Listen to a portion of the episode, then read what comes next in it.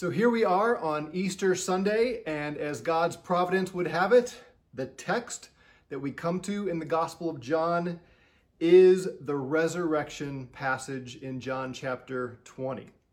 Now, last week, if you recall, we spent quite a bit of time in Isaiah 53, and we saw how hundreds of years prior to the death of Jesus, God had laid out in, in pretty interesting detail the aspects of Jesus dying for us, the suffering servant, as we call it. But there's one verse that we didn't look at. It's the very first verse of Isaiah 53. Do you know what it is? The first verse of Isaiah 53 says, Who has believed our report?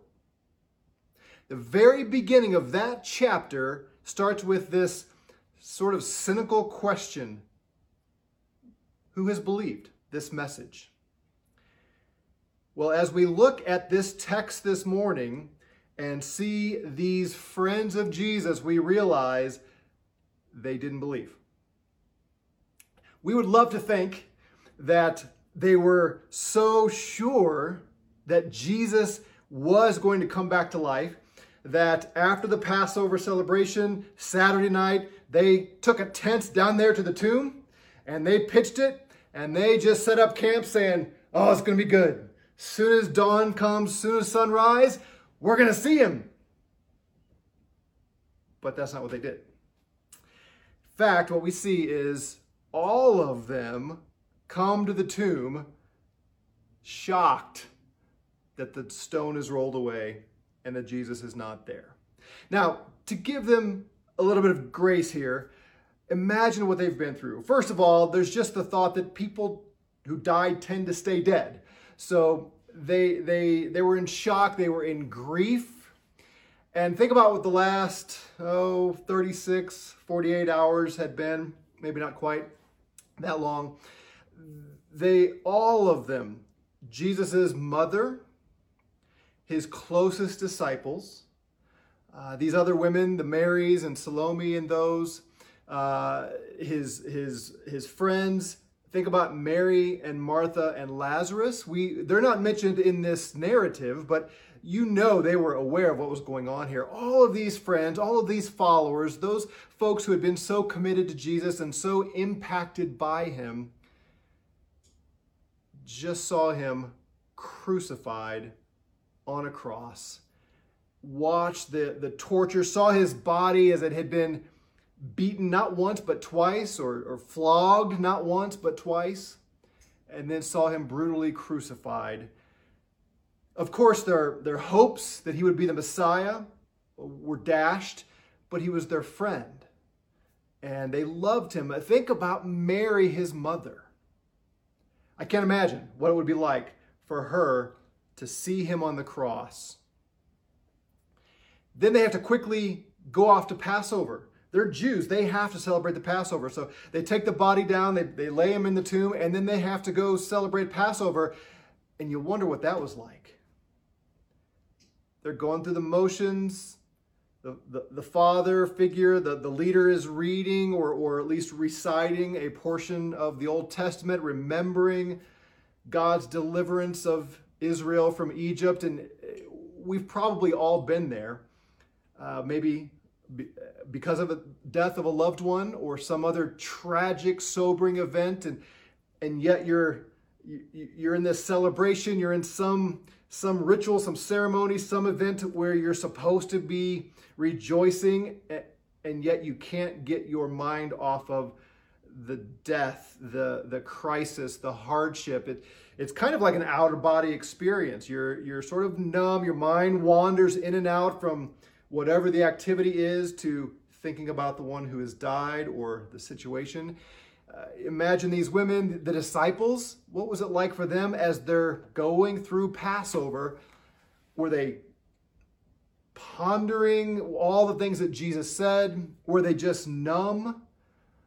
Uh, were they tying anything together with his death and this Passover lamb? I mean, they had just celebrated the Passover with him and he had said this is the new covenant in my blood were they were they pondering any of that or were they just so overcome with grief that they weren't really thinking anything. They were just feeling, just, just experiencing the agony and the, uh, the somberness of Jesus dying. We don't know. Someday we can ask them. Uh, but they were not excited about the resurrection. They didn't believe what Jesus had told them. So Friday night is when the Passover begins, and they celebrated until 6 p.m. Saturday evening. At first dawn, Mary rushes to the tomb. Now, as we compare the other gospels, we see that Mary was not alone, or she went first and then went and the others came. We're not exactly sure how the timing of all that works, but John just zooms in on Mary Magdalene. And they're coming with spices, the, the women are coming with spices to attend to the body of their Lord. And that's what we pick up in John chapter 20, verse 1, which says, Now on the first day of the week, Mary Magdalene came early to the tomb. Now, I want to point out that it's the first day of the week. Remember, Jesus had said, I will rise again on the third day. Over and over again, the third day. But John here draws our attention, in fact, all the gospel writers do, it's not the third day, it's the first day. You can't help but wonder if he's not setting up the big event, the, the resurrection day, the everything now is framed from this first day of the week. And as we know, the church began meeting on the first day of the week. And we to this day, that's why we're here. That's why we're doing this service now, because it's the first day of the week. So Mary Magdalene comes to the tomb. It's early. It's probably before first light. John says it's dark. That's why it would be before the first light. It says it's dark. And she saw the stone taken away from the tomb, and she ran to Simon Peter and to the other disciple whom Jesus loved, which we believe is John, the writer of this, uh, this gospel. Interesting to me, she doesn't go in to the tomb. Now, we suppose this is a cave that has kind of a low uh, uh, opening, and so you have to stoop in to see. We see that a little bit later. So she comes up and, and she doesn't even go in. She just sees that the stone is rolled away. Now, maybe she didn't go in and look because it's still dark. And maybe she could have poked her head in and not seen anything. We don't know. You know, again, the sun is kind of rising, and we've all been there where it goes from pitch dark, it seems, to a little bit of light, a little bit more light, a little bit more light, and how quickly all this is happening, we don't know. But she, she goes and she doesn't even go into the cave. She just sees the tomb rolled away and immediately assumes, oh, they've taken it away and they've stolen the body or done something to the body.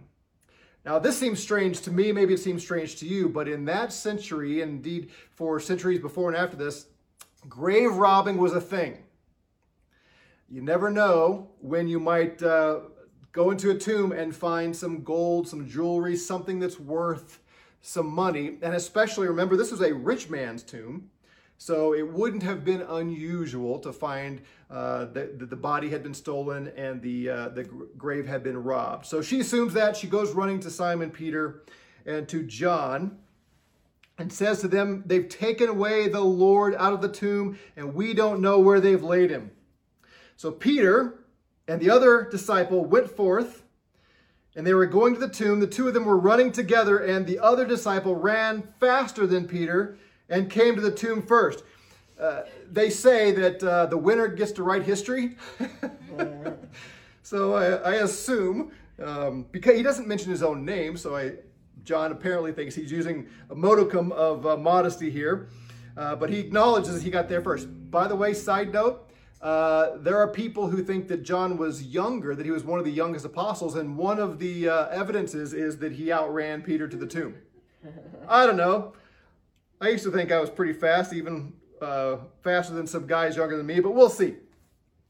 So, uh, so Peter runs, John runs. They get to the tomb, and it says here the other disciple ran ahead faster than Peter and came to the tomb first. And stooping and looking in, he saw the linen wrappings there, but he did not go in. So Simon Peter came, following him, and he entered the tomb. This is exactly what we would expect of Peter. John stoops down, he looks in, He sees the, the linens lying there. There's no body, but he doesn't go in. Peter shows up. That's what Peter does, right? He goes in. He looked around. He saw the linen wrappings lying there and the face cloth which had been on his head, not lying with the linen wrappings, but rolled up in a place by itself. So he goes in and he sees the, the, the, the shroud, the, the, the covering of Jesus. And then over here, it appears as though it's nicely folded and, and set up, is, is set apart from the other pieces. Think about the other resurrection we have seen in John's gospel. Remember when Jesus raised Lazarus? When he came out, it specifically says he had all of the, the grave clothes on, including the head wrapping, and he came out. This is different. This is not like Lazarus. The body is gone, and there's his clothes.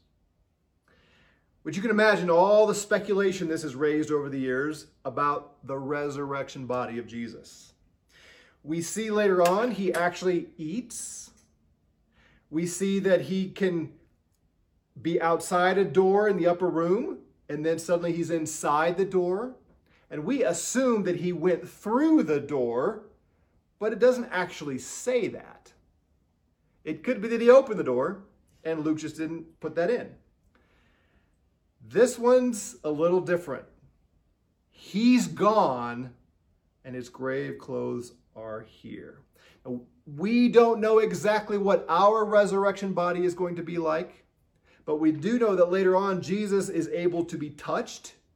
He invites Thomas to touch him. In fact, he still has scars in his hands. We'll see this. Imagine it. Jesus still has the marks on his body.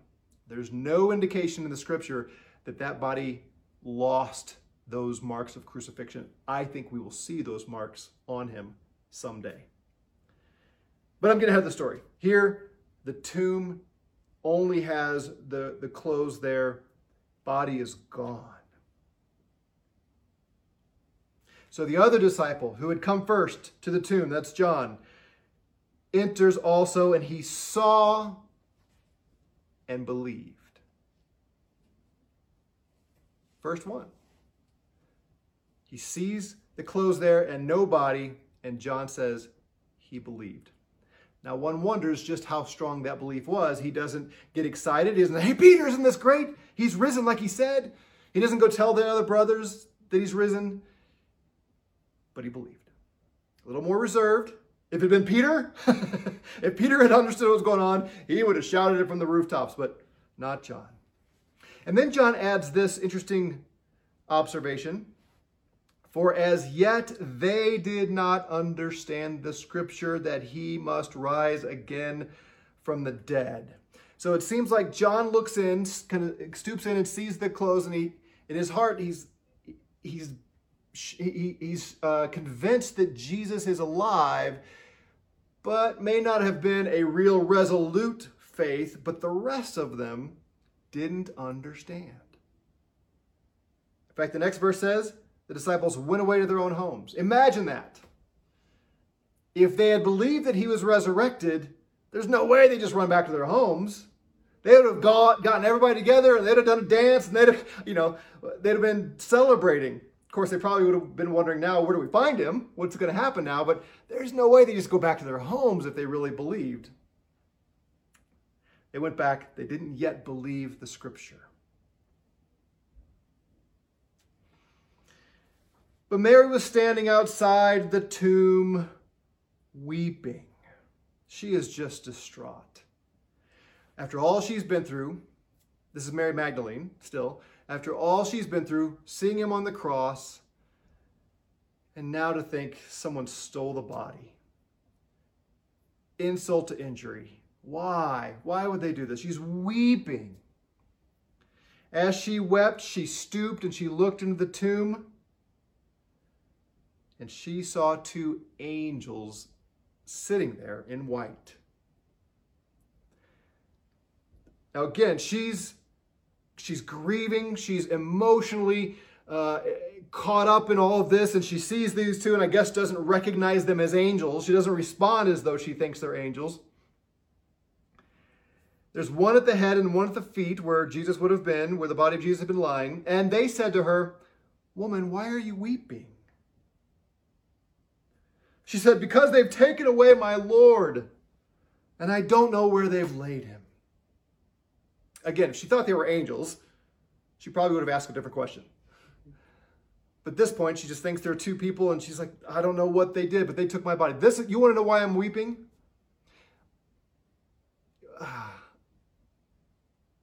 All I can tell you is this man was special to me, and someone stole his body, and I don't know where they put it.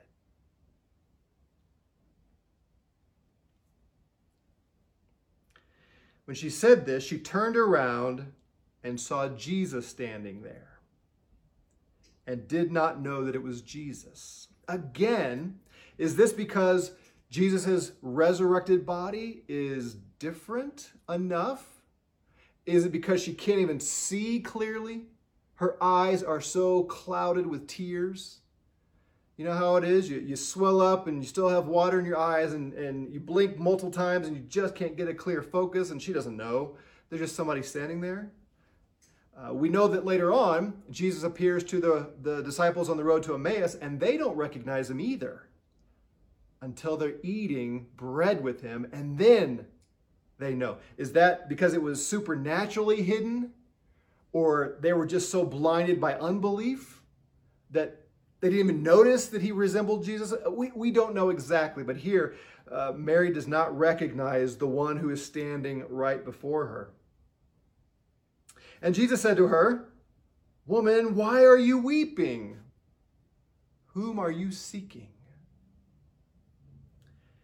She thinks he's the gardener. And she says, Sir, if you've carried him away, tell me where you've laid him, and I will take him away assuming the best of him. Maybe he didn't steal him. Maybe you just, for some reason, took the body away. And if you just tell me where that body is, uh, I'll go and take care of him. Please, please, please. Jesus says to her, Mary. She turned and said to him in Hebrew, Rabboni, which means teacher. Now she knows who this is. Think about what we've seen already in John's gospel. Jesus says to Pilate, I've come to bear witness to the truth, and those who are of the truth hear my voice. Or earlier, Jesus said, My sheep know my voice. She didn't know it at first but as soon as he says her name, in fact, Jesus said, I know my sheep by name. And when he says her name, all the fog goes away. She knows who he is. She hears his voice. He knows her name. I grew up watching on the weekends the Looney Tunes. Love the Looney Tunes. Bugs Bunny and Friends. Oh, they were great. Well, some years ago, I wanted to introduce my children to Bugs Bunny and Friends, and so I started looking online trying to find it because I couldn't find the videos anywhere, and except for paying an exorbitant amount of money. So I thought surely someone's put this on YouTube.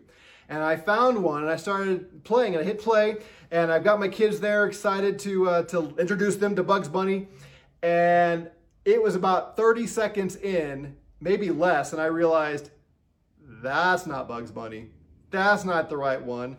This was some newer concoction, and they used the same intro music, but it was not the Bugs Bunny I knew. I knew Bugs Bunny's voice because I had grown up loving Bugs Bunny. And I turned it off. It did take long to realize this is this is just not the same standard as those original Looney Tunes. So I'm still waiting for the day when Warner Brothers will republish those and put them out kind of like the Disney has done, opening the vault and all that. I knew the right voice of Bugs Bunny, and this was not it. Mary knows the voice of Jesus, and at first she doesn't hear it with ears of faith, but now there's no mistake. This is her Lord. And she does respond.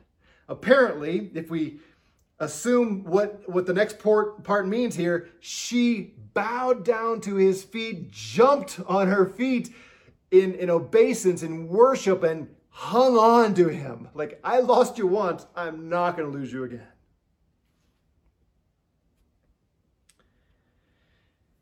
Now, what Jesus says next is one of the most difficult passages in all the scripture. Uh, it's very difficult to understand exactly what Jesus means. He says to her, Stop clinging to me or stop touching me. Uh, it's the Greek word from which we get the word haptic.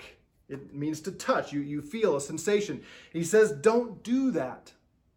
And again, it doesn't say that she bowed down, but that seems to be the implication that she's holding on to him for dear life.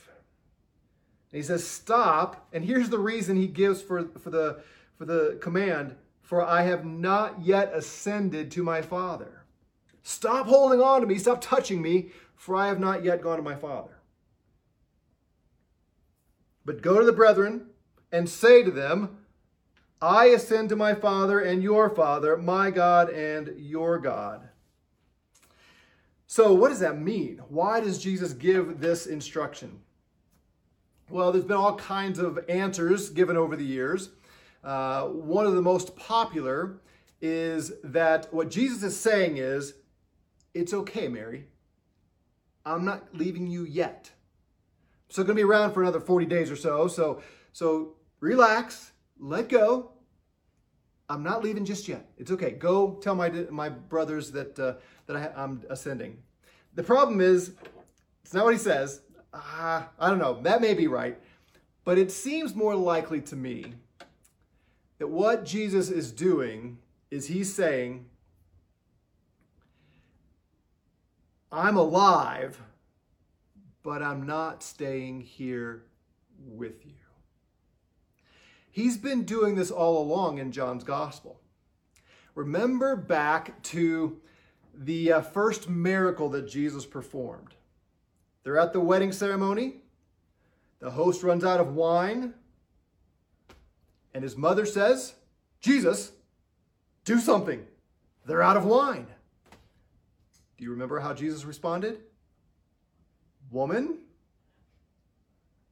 what has this got to do with me? my time has not yet come. Kind of an indication that I'm not here on your schedule and don't get too attached. I must be about my Father's business, and this is not it. It's kind of like the only uh, story we get about Jesus growing up. He's what, 12 years old? And they all go to the temple to worship.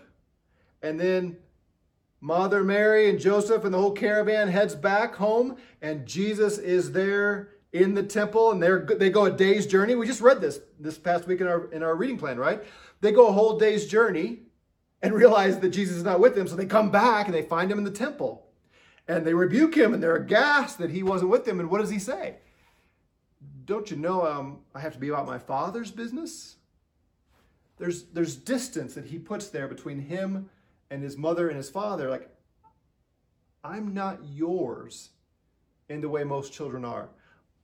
I'm here to do the will of my Father in heaven. Don't get too attached to me. Remember, he's hanging on the cross. And he says to, to John, John, behold your mother. And woman, behold your son. And uses that framing, that, that woman, madam, kind of, it's a, it's a respectful term but it's a distancing term. And I can't, can't help but think what Jesus is saying here is I know what you want more than anything else is for me, now that I'm alive, to be here with you forever. That's not my purpose. I'm ascending to the Father. You have to let go. This is not the end. In fact, it's just the beginning. And I'm not here to be all that you thought I was going to be. I'm not here to set up a kingdom on earth and reign from Jerusalem. I am ascending to the Father. Mary, let go. It's not going to be what you thought. It's going to be better. You may not understand that now, but it's not going to be what you thought. He says, I have not yet ascended to the Father. Go to my brethren. I love that. Not go to my disciples, go to my brothers. And tell them, I ascend to my Father and your Father. That's why we're brothers, because we have the same Father, God. And I go to my God and your God. Mary Magdalene came, announcing to the disciples, I have seen the Lord. And that he said these things to her. Next week, we'll talk about how they responded. So I said earlier that Isaiah 53 begins with who has believed our report. And that's the first verse of chapter 53. But this is one of those passages in Scripture that's really not a good chapter break because this section does not begin in 53 verse 1. It actually begins in 52 verse 13. The scripture says, Jesus will go on to say, he will rebuke the disciples, the uh, disciples on the road to Emmaus, for instance, and the other disciples. He will rebuke them for not knowing that the Christ had to suffer and die. Well, that's so plain in Isaiah 53, which we looked at last week. They should have known that. But it, he also rebukes them for not knowing that the Messiah had to rise again. That's in Isaiah 52. Here's how this passage starts.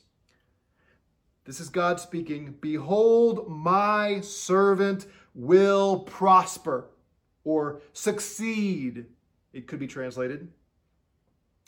He will be high and lifted up and greatly exalted.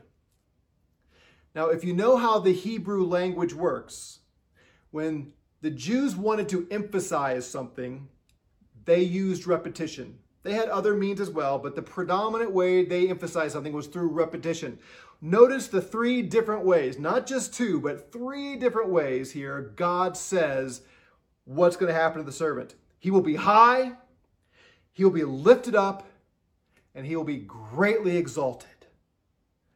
That's the point. Just as many were astonished at you, my people in Israel, and talking about their exile, so his appearance, talking about the servants, uh, Jesus, was marred. His appearance was marred more than any man and his form more than the sons of men. That's the cross. Thus, that's a very important word. That means in this way, in this manner. Thus, he will sprinkle many nations. When this servant comes and is marred and dies on the cross, he's going to sprinkle his blood and cleanse not just Israel, but nations across the world. Kings will shut their mouths on account of him. For what had not been told them, they will see, and what they had not heard, they will understand. The cross was, was the end of the work of atonement, but it was just the beginning of his exaltation and reign where he is now building his kingdom across the entire planet, sprinkling the nations, calling men and women, boys and girls to himself, granting them faith, and bringing them into the church. And he's been doing that for 2,000 years. So, what does that mean for us? First, he is risen. He is risen indeed.